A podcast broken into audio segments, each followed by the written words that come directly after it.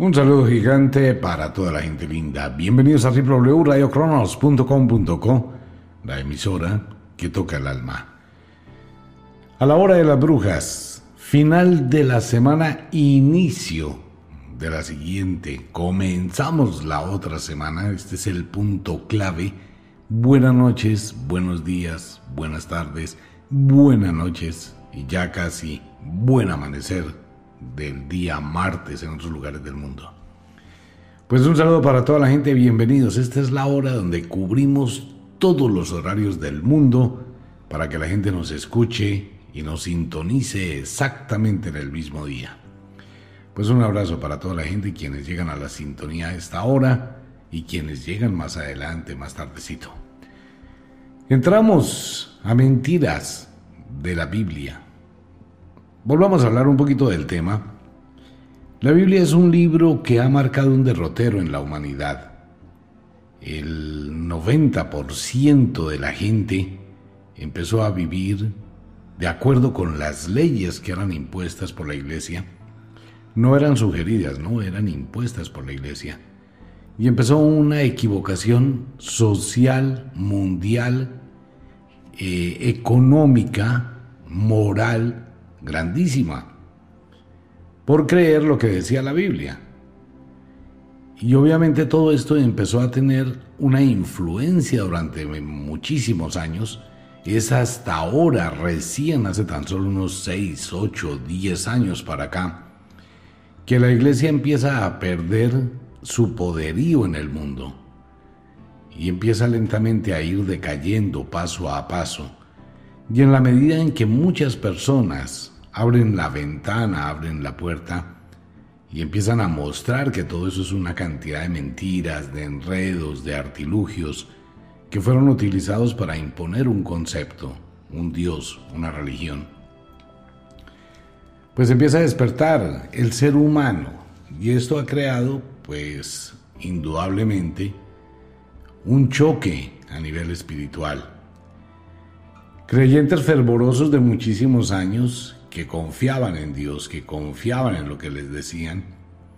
Y hoy, cuando aparece esa lógica y la razón que muestra la equivocación, pues mucha gente se tambalea interiormente y tiene una confusión de sentimientos muy marcada y muy difícil de manejar, entre otras cosas.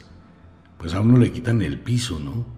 Ese piso espiritual en que creía, confiaba, y esto hace que se tambalee esas estructuras.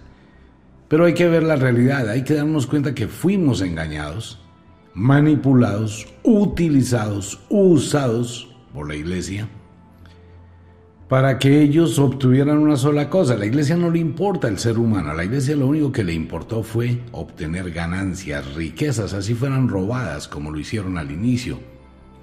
Atracaban, mataban, destruían. No les importaba para imponer a un Dios y robarse todo el oro, la plata, el hierro, el cobre, para enriquecer las arcas de la Iglesia. Entonces es cuando abrimos la ventana a mirar qué es lo que dice la Biblia. Y nos encontramos con unos apartes violentísimos, eh, supremamente delicados, supremamente agresivos, sanguinarios, que terminaron oprimiendo al mundo. Y despertar esa conciencia no es fácil, pero quiero felicitar a muchísima gente. Es impresionante la cantidad de personas que hoy recurren a las redes sociales mostrando lo que han encontrado en la Biblia, la gente que comienza a pensar. Como en días anteriores, un meme que sale en Facebook, ¿no? Sobre el arca de Noé, en donde comieron después de que aterrizó, amarizó el arca de Noé, en donde comieron los animales carnívoros que iban dentro del arca. Cómo llevó Noé los osos polares, cómo llevó elefantes, cómo pudo crear acuario para llevar los animales del mar, cómo pudo crear Noé, eh, capturar las águilas, los chulos, cómo les dio comida después.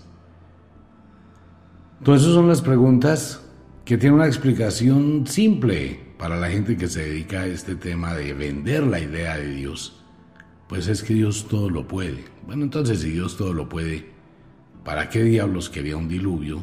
¿Por qué no hizo clic y le cambió el corazón a los humanos que él consideraba que estaban mal hechos o que eran malos?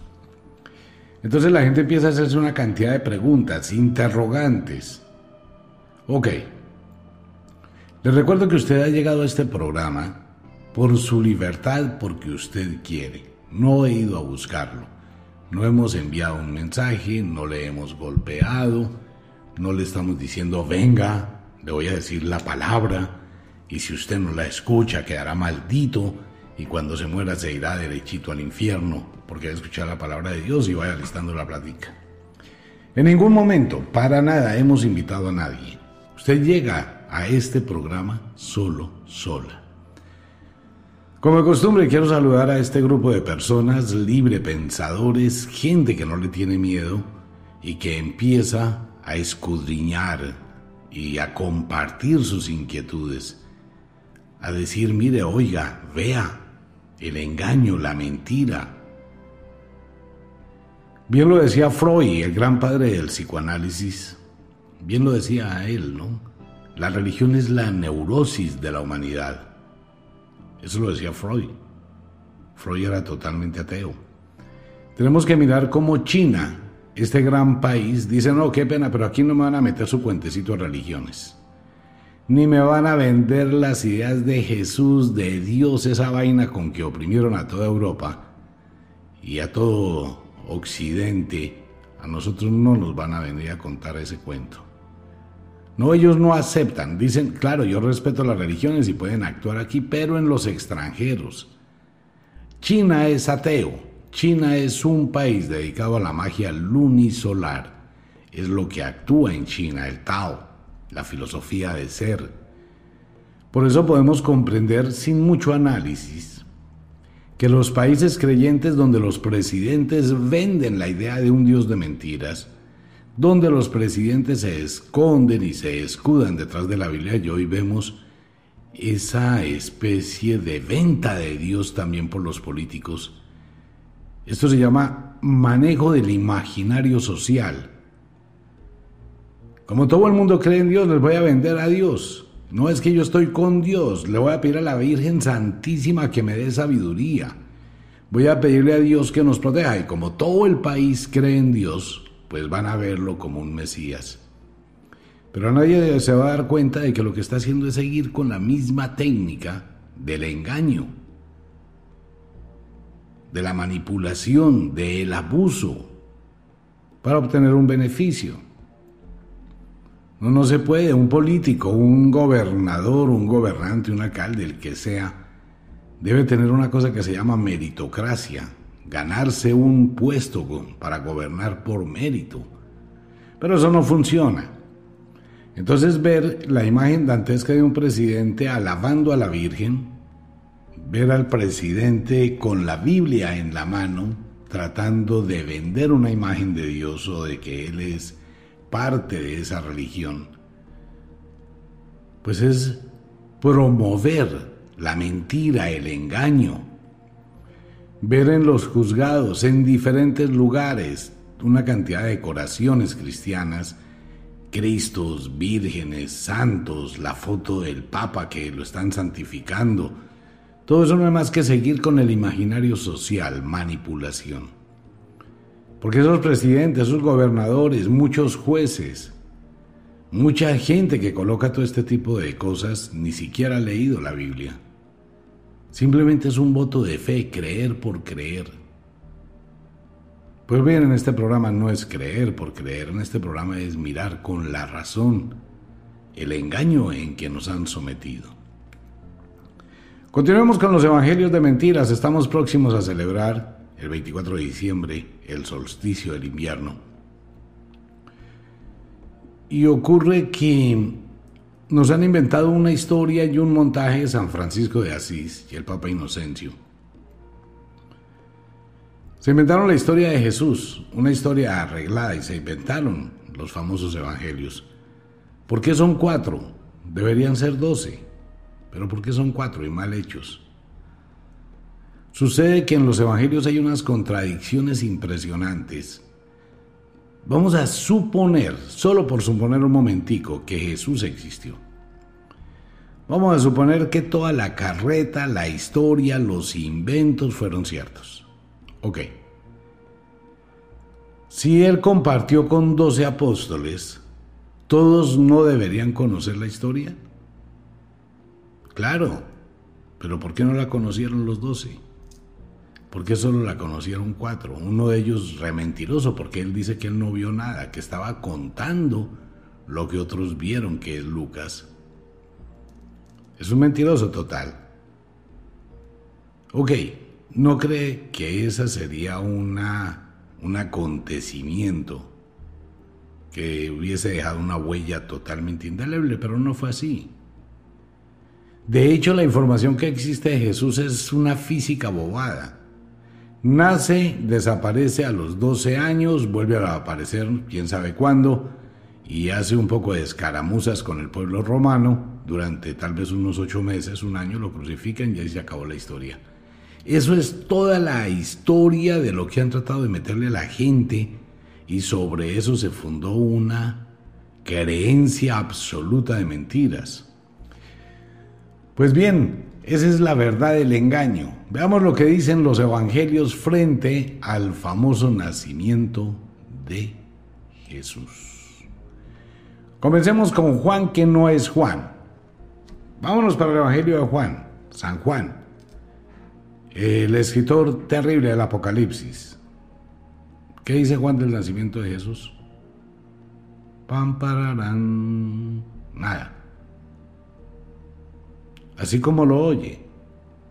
En todo el evangelio de Juan, Juan no tiene ni la más remota idea de que nació Jesús. Juan habla de Juan el Bautista. Eh, habla del testimonio de Juan el Bautista, utiliza...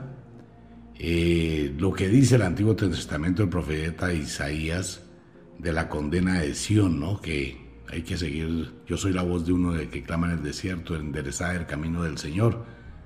Eso lo dijo el profeta Isaías cuando se estaba haciendo el juicio de Sión en el Antiguo Testamento. Nada tenía que ver con ningún Jesucito. Ahora, ¿qué dice Juan? Eh, capítulo uno, versículo veintinueve. Al siguiente día vio Juan a Jesús que venía a él y dijo: He aquí el Cordero de Dios que quita el pecado del mundo. ¡Wow! ¿Usted ha escuchado este programa? ¿Quién es el Cordero de Dios que quita el pecado del mundo? A ver, venga, ubiquémonos un poquito los que han escuchado el programa. ¿Qué es el Cordero de Dios que quita el pecado del mundo? Un matadero. Una vaina sanguinaria, una vaina super cochina. Porque si mal no recordamos, Jehová le dijo a Aarón que se necesitaba hacerle el holocausto de la expiación y que debían llevar corderos, las famosas ovejitas de un año o de dos años. Esos corderos todos bonitos, lindos, esas ovejitas super tiernas. Y entonces el... matarife de Aarón cogía al ovejo, lo degollaba, salía el chorro de sangre y tenía que con ese chorro de sangre lavar, bañar las cortinas del templo de Jehová, porque es un holocausto de olor agradable al Señor. Y luego había que despellejar el corderito, sacarle las vísceras, los intestinos, desollarlo y ponerlo a asar como olor agradable a Dios. Ese es el Cordero de Dios. Entonces, ¿qué está diciendo Juan? El Cordero de Dios. Y entonces hacen alusión a Juan el Bautista. Este es aquel quien yo dije: después de mí viene un varón, el cual es antes de mí, porque era primero que yo. Bueno, y al revés también. Ahí empezamos a darnos cuenta que Juan no es Juan, por un lado, ya lo veremos más adelante, y que Juan no tiene ni idea, ni la más absoluta, ni mínima idea del nacimiento de Jesús. Él, los otros sabían, pero él no. Entonces ocurre que Juan hace una declaración bien rara, ¿no?, de las contradicciones que hay en la famosa Biblia. Porque Juan asume que Jesús viene de Nazaret. Pues que Jesús no nació en Nazaret. De hecho, nadie sabe dónde nació Jesús, porque Jesús nunca nació. Nunca, jamás existió Jesús. Esto fue todo un invento. Entonces lo que habla es el testimonio de Juan Bautista, el que iba a bautizar a Jesús en el río Jordán. Ok, eso es lo que habla Juan. Pues vayámonos un poquito atrás. ¿Quiénes son los mandeanos? De Mandea. Pues son los gnósticos, que han vivido. Todavía existe la tribu de los gnósticos en el río Jordán. Y todavía la gente se baña en un río súper cochino, porque esa vaina está vuelta a una porquería. Pero todavía se sigue haciendo el rito del bautismo. Sucede que Juan Bautista de los Sabinos Baptistas es el mismo elemento creador del mundo de los gnósticos de Baphomet. Baphomet significa bautismo de sabiduría. Por eso la Iglesia persiguió tanto ese conocimiento hasta que los templarios lo sacaron, que es la historia de los sabinos baptistas que viven al lado del río Jordán, que son conocidos como los nazareos, no como, como el elemento de la ciudad de Nazaret. La ciudad de Nazaret no existió, se hacía relación a Nazir. Los Nazir y nazareos son los puros, así se les llama, los limpios. Nunca se afeitaban y nunca se cortaban el cabello, siempre vestían y visten de blanco, porque todavía existen en el río Jordán, de donde nace el pueblo de los gnósticos, que veneraban el quinto elemento, el menstruo de la mujer o la sangre, como la piedra fundamental de la vida, de donde nació la historia del famoso grial, el santo grial, que es el útero de la mujer, donde se fecunda la vida. Pero bueno, cuando uno no lee es como el que no ve. Entonces, la historia de Nazaret proviene de los nazareos, que son los nazir, que son los que practicaban, los sabinos baptistas, que practican el bautismo en el río Jordán, que es la misma historia o el cuento reforzado que vende el mentiroso de Juan. Después vamos a ver parte por parte cómo es el enredo de Juan y las contradicciones que tiene. Entonces Juan dice que nació o que viene de Nazaret. Nazaret fue fundada después de la existencia de Cristo. Igual cuando se crea Belén como el nacimiento de Cristo. Entonces, ¿qué tenemos? Que Juan no sabe absolutamente un carajo del nacimiento de Jesús. Juan está paila. Él habla de Juan Bautista, pero ya cuando supuestamente Jesús debía tener muchísimos años, que fue cuando lo bautizaron, porque es que en ninguna parte dicen que Jesús tenía treinta y pico de años cuando lo bautizaron, no dicen en ningún lado. Ok, nos vamos con el Evangelio de Marcos. Tenemos a Juan que no sabe nada. Y nos vamos para donde Marcos. Tan, tararán. Marcos uno, abramos la Biblia. Marcos uno. Lo que primero dice Marcos es textualmente: principio del Evangelio de Jesucristo, Hijo de Dios. Como está escrito en Isaías, otra vez el Antiguo Testamento, que no hace relación a ningún Jesús, sino a un problema que había allá. He aquí que yo envío a mi mensajero delante de tu faz, el cual preparará tu camino delante de ti. Vos que clama en el desierto, preparad el camino del Señor, enderezad sus sendas.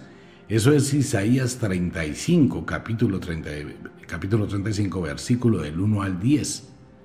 Pero ahí no se habla, absolutamente se habla en Isaías. De nada dice futuro glorioso de Sión. Ahora, si no me cree, no me crea, por favor. Isaías treinta y cinco, futuro glorioso de Sión, se alegrará el desierto y la soledad, el yermo se gozará y florecerá como roca. Florecerá profundamente y también se alegrará y cantará con júbilo, la gloria del Líbano será. Y en el versículo ocho dice: y habrá allí calzada y camino, y será llamado camino de santidad, no pasará el mundo por él, sino que él mismo estará. Y se abre exactamente todo lo que dice Juan, es del profeta Isaías, que hace relación a todo menos a Jesús. Entonces Marcos habla exactamente de eso, la predicación de Juan el Bautista. Lo mismo que habla Juan. O sea, Juan y Marcos están hablando del bautismo de Jesús, pero no están hablando, no conocieron de la historia de Jesús. Ellos solamente hablan del bautismo. Bautizaba a Juan en el desierto y predicaba el bautismo del arrepentimiento para el perdón de los pecados, versículo cuatro, Marcos uno. Y salían a él toda la provincia de Judea y todos los de Jerusalén, y eran bautizados por él en el río Jordán, confesando sus pecados. Venga, tómese un tiempito y mire qué es la secta de los mandeanos, madeanos, se pronuncian las dos formas, que han existido en el río Jordán, los sabinos baptistas. Entonces están copiando un acontecimiento al cual se le atribuye un poder que no existe. Luego viene el bautismo de Jesús. Hasta ahí no hemos hablado de nacimiento, de absolutamente nada. Ok. Aconteció en aquellos días que Jesús vino de Nazaret de Galilea, o sea, otra vez de Nazaret de Galilea, y fue bautizado por Juan en el Jordán. Ajá. En serio. Entonces, ¿qué tenemos? Tenemos que Marcos y Juan no saben absolutamente un carajo del nacimiento de Jesús. Nada, no existe información. ¿Quién nos queda? Nos quedan dos mentirosos. Lucas, que nunca vio nada, y Mateo. Ok, entonces viene la parte interesante.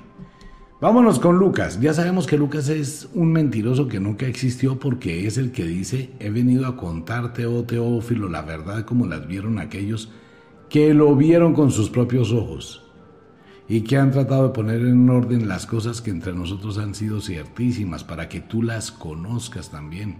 ¿Quién sabe quién era Teófilo? Pero Lucas no fue testigo, sino a Lucas le contaron lo que otros le contaron, lo que otros le contaron. Dice Lucas. Mm, Lucas uno. Ocurre que tanto Lucas uno como Mateo uno tienen una relación que ya vamos a ver ahorita. Porque son los únicos que tienen una remota idea del nacimiento de Jesús. De todo este show de diciembre que crean las iglesias. Vamos a mirar en dónde es la raíz de todo lo que ha sido la manipulación humana. Aconteció en aquellos días que se promulgó un edicto de parte de Augusto César que todo el mundo fuese empadronado. Este primer censo se hizo siendo Cirenio gobernador de Siria, e iban todos para ser empadronados cada uno a su ciudad. Y José subió de Galilea, de la ciudad de Nazaret, a Judea, a la ciudad de David, que se llama Belén, por cuanto era de la casa y familia de David, para ser empadronado con María su mujer, desposada con él, la cual estaba encinta. O sea que María ya estaba embarazada y que iban allá, que a, al censo más o menos. Y aconteció que estando ellos allí se cumplieron los días de su alumbramiento. ¿Ellos están en dónde? En la ciudad de Galilea. Por eso dice: y José subió de Galilea, de la ciudad de Nazaret, a Judea, la ciudad de David, que se llama Belén, por cuanto era la casa de la familia de David, para ser empadronado con María su mujer, desposada con él, la cual estaba encinta. Y aconteció que estando allí se cumplieron los días de su alumbramiento, y dio a luz su hijo primogénito, y lo envolvió en pañales y lo acostó en un pesebre, porque no había lugar para ellos en el mesón. Ok, número uno, aquí jamás le dicen a usted que estaban en invierno. Nunca. Tampoco le dicen que fue el veinticuatro de diciembre. Menos. Nada le están diciendo a usted del veinticuatro de diciembre, ni del invierno, ni absolutamente nada. Solamente están hablando de una persona que estaba con su mujer, no encontró hotel y le tocó quedarse en un pesebre a parir. Entonces dice que había pastores en la misma región que velaban y guardaban las vigilias de la noche sobre su rebaño, y aquí que se les presentó un ángel del Señor, y la gloria del Señor los rodeó, los rodeó de resplandor, y tuvieron gran temor. Pero el ángel les dijo que había nacido el Salvador, que es Cristo, el Cristo, el Salvador de Israel. Que eso es lo que vimos la semana anterior cuando hablábamos del nacimiento de Sansón, que también iba a salvar a su pueblo. La misma vaina, la misma historia, los mismos angelitos que aparecen. Ok. Al final del capítulo número uno, versículo veinte. Y volvieron los pastores glorificando y alabando a Dios por todas las cosas que había dicho y oído y visto como se las habían dicho. ¿Eso quién lo dice? Lucas. Lucas salta de ese nacimiento, que son dos párrafos, no hay más en Lucas, el resto es carreta. Y de una vez salta Lucas a la presentación de Jesús en el templo. Y al niño Jesús lo cogieron, le cogieron el pipicito, se lo jalaron y se lo mutilaron. Había que hacerle la circuncisión, que después fue una de las cosas más absurdas que le han hecho a los hombres, y los hombres que han permitido esa vaina. Eso es una física mutilación total, innecesaria. Es más el daño que produce que el beneficio. Pero cuando lleguemos por allá a Salomón y a David, en el Antiguo Testamento, cuando lo vamos a retomar, vamos a entender por qué el cuento de los prepucios tienen un mensaje impresionante en la Biblia. Bueno, y ahí continúan Lucas hablando de Jesús, el niño Jesús en el templo, y desaparece el niño Jesús. Esa es toda la historia de Lucas. No hay nada más en Lucas. Eso es todo. Ok. Nos queda el último, Mateo. ¿Y qué dice Mateo del nacimiento de Jesucristo? Capítulo uno, versículo uno, versículo dieciocho. El nacimiento de Jesucristo fue así: estando esposada María, su madre, con José, antes de que se juntasen, se halló que había concebido el Espíritu Santo. Su famoso cuentecito de que concibió del Espíritu Santo es un cuentecito que no se lo come nadie. Eso es pura y física carreta. A ver, aquí hago un paréntesis. Ocurre que en el concilio en Nicea, eh, el arrianismo se considera de donde nace la Trinidad o la Trinitaria, que fue como arreglaron el problema de llegar a decir si Dios había engendrado un hombre carne o había engendrado un espíritu.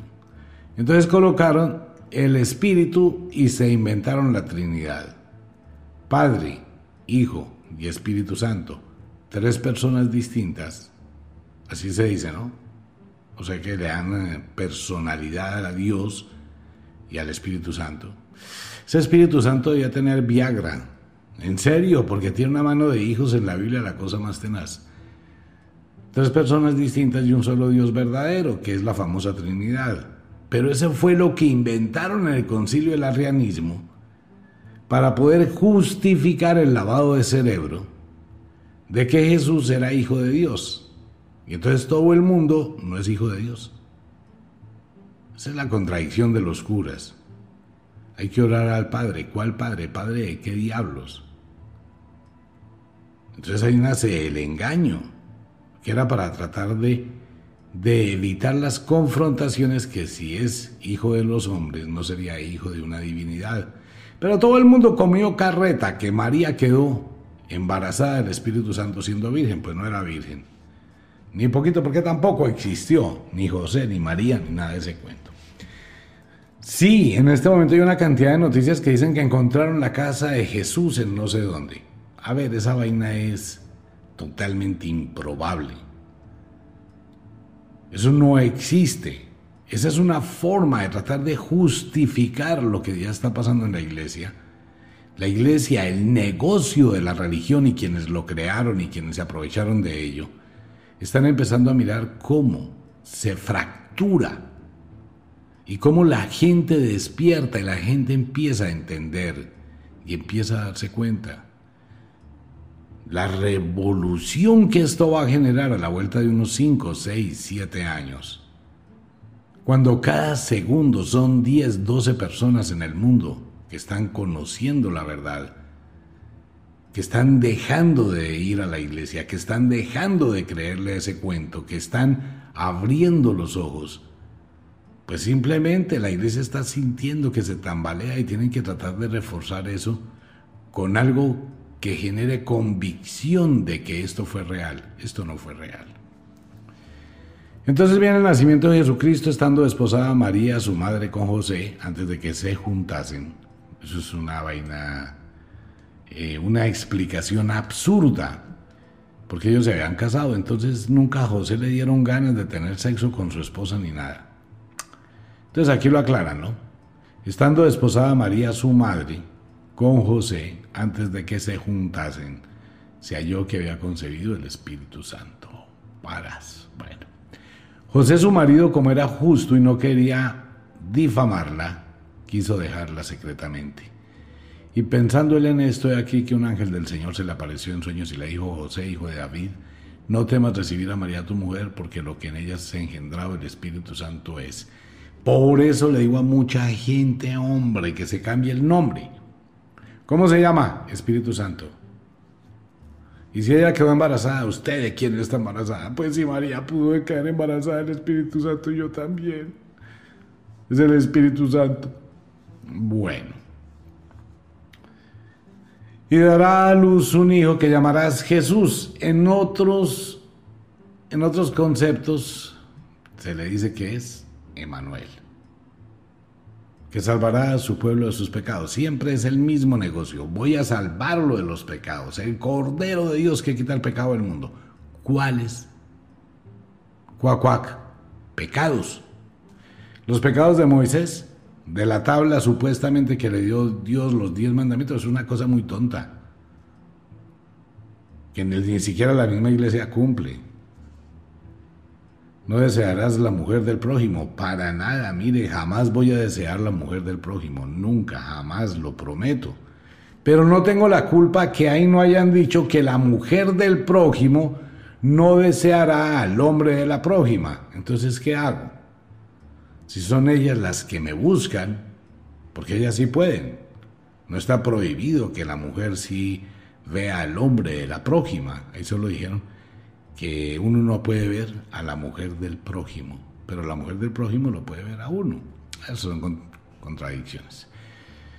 Y dará a luz un hijo y llamará su nombre Jesús, porque él salvará al pueblo de sus pecados. Todo esto aconteció para que se cumpliese lo dicho por el Señor por medio del profeta, cuando dijo: He aquí, una virgen concebirá y dará a luz un hijo y llamará su nombre Emmanuel, que traducido es Dios con nosotros.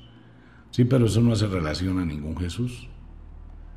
Copian frases del Antiguo Testamento, las acomodan para darle veracidad a una mentira.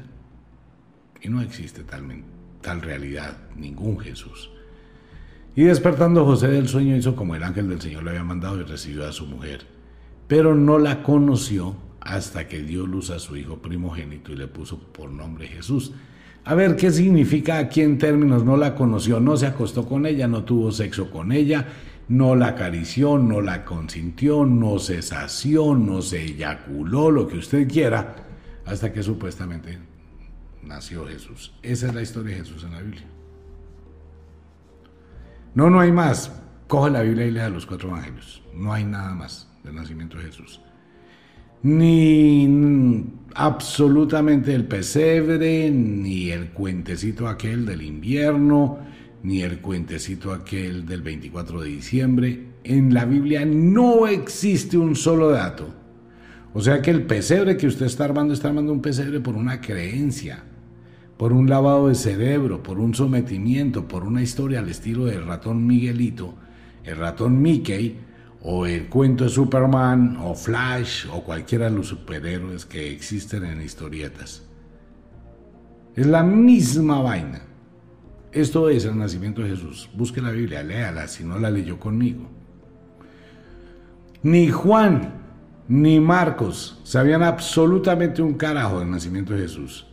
Lo que dijo Mateo y lo que dijo Lucas es una física babosada. No hay nada más. ¿Y usted le comió cuento a eso? Esa es toda la historia de Navidad y de Jesús. Y después toda la historia del drama, de la pasión de Jesús, de las mentiras de Jesús y de la crucifixión de Jesús. Y es el Cordero de Dios, que es el evento, uno de los eventos más sanguinarios. Es un matadero y de ahí nace su famoso Cordero de Dios que quita los pecados del mundo. Pues amigo mío, mire, no hay una forma de demostrar que Jesús existió, no existe. Entonces vuelvo a contestarle a unos oyentes que me escriben, que dicen algo. Cuando yo digo que Jesús no existió, ellos dicen sí existió. Entonces me contestan, pruebe que no existió. Les estoy dando las pruebas, porque la Biblia está totalmente tergiversada y es un libro de mentiras. Pero hay algo más frente a este tema: la negación no se prueba. Nunca. La negación no tengo que probar la negación. El que tiene que probar que eso es cierto es el que la afirma. Y eso pasa en la justicia humana. Si usted lo van a demandar, el que lo demanda tiene la carga de la prueba para demostrar que lo que está demandando es cierto. Usted no tiene que demostrar que no es cierto, él tiene que demostrar. Por eso tiene que llevar pruebas que lo que está diciendo es real. Pero usted no tiene que demostrarle a un tipo o a X persona que lo que usted dice que no es cierto, tiene que probarlo. La negación no se prueba. El que tiene la carga de la prueba es la afirmación. Pues tanta gente que habla y tanta gente que ha escrito tanto de esto, que dice que es cierto, pruébelo, pero no, no se vaya lejos de la realidad. Está en las escrituras, está en lo que dice la Biblia, donde nace todo este engaño.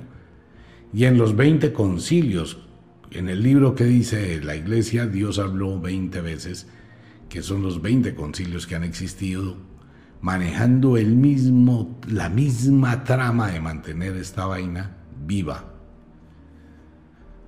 Entonces, en ninguna parte de la Biblia, ni fue en invierno, ni fue el veinticuatro de diciembre. No se sabe si fue en Belén o fue en Nazaret. Pues no fue ninguna de las dos. ¿Por qué? Porque es que la relación que se hace a Belén, esa relación se hace en Miqueas cinco. Lea, por favor, busque la Biblia, lea Miqueas cinco. El reinado del libertador desde Belén, ahí es donde nace la copia para que digan que Jesús nació en Belén. Esto es la realidad, está en Miqueas cinco, versículo uno. El reinado del libertador desde Belén. Dice: rodéate ahora de muros, hija de guerreros, nos han sitiado, con vara herirán en la mejilla al juez de Israel. Pero tú, Belén Efrata, pequeña para estar entre las familias de Judá, de ti me saldrá el que será Señor en Israel, y sus salidas son desde el principio de los días de la eternidad. Pero los dejará hasta el tiempo en que dé a luz la que ha de dar a luz, y el resto de sus hermanos se volverá con los hijos de Israel. Y él estará y apacentará con poder de Jehová, con grandeza el nombre de Jehová su Dios, y morarán seguros, porque ahora será engrandecido hasta los fines de la tierra, y este será nuestra paz. Cuando el asirio viniere a nuestra tierra y cuando hollare nuestros palacios, entonces levantaremos contra él siete pastores y ocho hombres principales, y devastarán la tierra de Asiria a espada, y con sus espadas la tierra de Nimor, y nos librará del asirio cuando viniere contra nuestra tierra, y hollaré nuestros confines. El remanente de Jacob será en medio de muchos pueblos. En ninguna parte se hace relación a Belén de Efrata con Jesús, que es lo que dicen en la Biblia. Pues de que, que de la ciudad de Belén saldrá el Salvador, saldrá el pobrecito, saldrá el que va a reinar y a librarnos de los pecados. Pues no existe tal Belén. Y Belén después fue creada para justificar. Allá se dice que es donde nace el marianismo, los seguidores de María, la Madre de Jesús. Entonces, amigo mío, no existe nada. Históricamente no se sabe si nació en Belén, si nació en Galilea, si nació en Nazaret. No existe. Número uno, eso. Número dos, tampoco existe la fuente de donde sacaron todos esos datos, tomando en cuenta que ni Juan ni Marcos hablan del tema. Lo que hablan Lucas y Mateo es una babosada de dos párrafos, y tampoco existe quién les contó a ellos el nacimiento de Jesús y quién les contó lo que dijo el ángel a los pastores, o quién les contó de los famosos tres reyes magos, que nadie sabe de, ni si eran reyes, si eran magos y de dónde eran. Nadie tiene idea de eso. Pero nos cuentan una historia, nos cuentan una versión, nos la colocan como un programa de televisión, nos colocan el pobrecitismo. Pobrecito el niño que nació en un pesebre. Y como relacionamos eso con el pobrecitismo, comenzamos a crear esa historia, ¿no?, que le venden a los niños, el niño Dios. Pero la iglesia muy hábilmente dijo: un momentico, hay que cristianizar el ritual pagano del Yule, del nacimiento de la luz. ¿Cuál día le metemos esa vaina? Pues hombre, vamos a hacer una cosa, lo vamos a meter el veinticuatro de diciembre, el nacimiento del niño Dios, que fue lo que hizo el Papa Inocencio y Francisco de Asís, cuando creó el primer pesebre, y fue el que dijo el veinticuatro de diciembre para cristianizar el Yule. Pero más que eso era hacerle competencia a los rituales de adoración al dios Sol, como era en Egipto a Ra, con el nacimiento de eh, Horus, de día en la mujer Isis, que es la primera imagen donde está Isis con el niño alzado como si fuera la Virgen. Entonces esto es una copialina, la cosa más tenaz. Ok, durante dos mil y pico de años a uno lo han embobado con este tipo de cosas. Vamos a colocar el pesebre de tradición y le vamos a hacer un cantico y vamos a cantar novenas de aguinaldo. Y le vamos a seguir vendiendo una mentira a nuestros hijos, a nuestros nietos. De verdad, en serio. Vamos a seguir siendo multiplicadores del engaño, de la mentira. No existió ningún Jesús. Tampoco nació. Y si nació, no fue el veinticuatro de diciembre. Tampoco fue en invierno. Todo lo que hay en la Biblia sobre el nacimiento de Jesús son cuatro párrafos, dos en Mateo y dos en Lucas. Lo demás es una historia. Nadie habla. Y los otros son comentarios, como lo vamos a ver más adelante. Así como estábamos mirando el Antiguo Testamento, el Nuevo Testamento, todo se ha basado en un principio. Toda la manipulación ha sido en crearle a usted un complejo de culpa.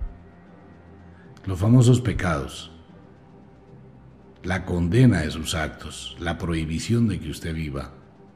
Entonces le colocaron un redentor que lo va a salvar de sus pecados. Si ese tipo se murió para salvarlo de sus pecados, ¿para qué diablos es la confesión? ¿Y para qué diablos es la comunión? ¿Y para qué diablos es eh, la penitencia y el perdón de sus pecados? Y el otro ya as- asumió la carga de los pecados de todo el mundo. Porque es una forma de manipular, es una forma de lavarle a usted el cerebro, es una forma de que usted sienta complejos de culpa, como son las cartas de los apóstoles. Solo es una cantidad de cosas para minimizar. Claro, después de que se crea el negocio, empiezan a vender el negocio en los que se han dedicado a evangelizar, que creyeron a fe ciega esta bobada, que después crearon las famosísimas y mal ponderadas cruzadas, los famosos caballeros templarios, que hacían la misma vaina del asesino de Josué. Lo mismo, una parrandada de asesinos salvajes, guerrilleros, dedicados a matar a cuanta gente podía, porque tenían que creer en Jesús. Entonces a Jehová lo imponen a través de las matanzas, y a Jesús lo imponen a través de las matanzas y de la Inquisición. El mismo negocio. ¿No cree que ya es hora de despertar? ¿Que ya es hora de replantear? ¿Que ya es hora de evaluar? Mire, le voy a decir una cosa a usted que escucha este programa. A partir de mañana va a pasar por muchísimos lugares donde va a haber un pesebre. Simplemente mire hasta dónde ese tipo de historias, de mentiras, se involucró en lo más profundo del subconsciente colectivo para que la gente siga creyendo. Y seguimos adoctrinando a los niños, a las niñas, vendiéndoles algo que es una mentira. Cuando esos niños de hoy tengan diez años, doce años, y con la multiplicación tan abismal que va a tener este tipo de conocimientos, ¿qué va a pasar con ese niño cuando se dé cuenta que fue engañado? Todo eso hay que pensarlo, ¿no? Un abrazo para los abuelos que me escriben y las abuelas que me escriben y que aún dicen, no lo puedo creer, y me he puesto a leer la Biblia con otros ojos y de verdad estaba muy equivocada. Y lo peor es que los curas no dan respuesta, ¿no? Saludos para el grupo de monjas que me escuchan. Tienen unas polémicas entre ellas, la cosa más tenaz. Pero chévere, eso está bien. Pues ya que están allá en el convento, mire, use la estrategia, mire cómo logran tener al menos una pensión de por vida. El día que las echen del convento se van a salir con una mano delante y la otra atrás. Y como Dios no paga, por eso le dicen, no, gracias a Dios que Dios le pague. Pues que Dios no paga. Dios quiere todo el oro y la plata para él. Pues bien, ese era el tema. No hay, no hay ningún documento, no hay nada, no existe ningún comentario. Eh, la información que hay es muy pobre, demasiado reducida a un par de comentarios del concepto de la aparición del espíritu o el ángel de Dios que le hace la anunciación a María, que es una copia calcada totalmente de la anunciación que se hace al nacimiento de Sansón. Es la misma, ¿no? Aparece un ángel de Dios que le dice que es estéril y que va a tener hijos y no sé qué y sí sé cuándo. Otro ángel, el ángel de Elizabeth, el ángel de Jesús, el ángel de Santa Ana, el ángel de Santa no sé quién diablos, y ese ángel o ese Espíritu Santo se dedicó a tener sexo a la lata, ¿no? Y todas eran estériles, que es lo más interesante. Entonces recordemos las leyes de Moisés tan severas, ¿no? Leyes de Moisés para matar, cuando mandó decir que hay que matar a todas las mujeres, que no las dejen vivas. Sigo en mi tema, sigo mirando y diciendo exactamente lo mismo. No entiendo cómo la gente puede creer en algo que no existe de esa forma y adorar a lo que no existe. Hay que empezar a confiar en uno mismo y descubrir el poder que uno tiene. Pues bien, este era el tema de hoy. No existió ningún Jesús, no existió y no existe ningún dato. Pues un abrazo para todo el mundo. Por favor, no me crea nada, investigue, lea, lea los cuatro evangelios, busque donde quiera, pero eso está bien, que investigue, que lo busque. cincuenta y cuatro dioses han nacido el veinticuatro de diciembre, el dios Horus, Zoroastro, Pitágoras, y otra cantidad de gente más nació el veinticuatro de diciembre, pues que es cristianizar el solsticio del invierno, el día de la luz. Pues bien, amigo mío, esto era lo que quería contarles. Los invito a la programación de doble u doble u doble u punto radio cronos punto com punto co, la emisora que toca el alma. Como de costumbre, el inexorable reloj del tiempo que siempre marcha hacia atrás nos dice que nos vamos. No sin antes decirle que de verdad los queremos cantidades alarmantes, los amamos muchísimo, de verdad que sí. Les enviamos un abrazo francés, un beso azul, si es de noche, a dormir, a descansar, a entrar al mundo de los sueños. Si es de día, comience bien la semana, póngale actitud, póngale ganas, no se deje embabucar más, despierte, use la lógica, utilice la razón, deje de llevar Cristos en la cruz, en su cuello. Eso no es más que colocarse una cadena de dolor, de sangre, de miseria, colgarse un cadáver, un débil, un perdedor. Eso no es un amuleto, esa es una ancla para su mente, una cadena y una cruz, piénselo. Un abrazo para todo el mundo, nos vemos.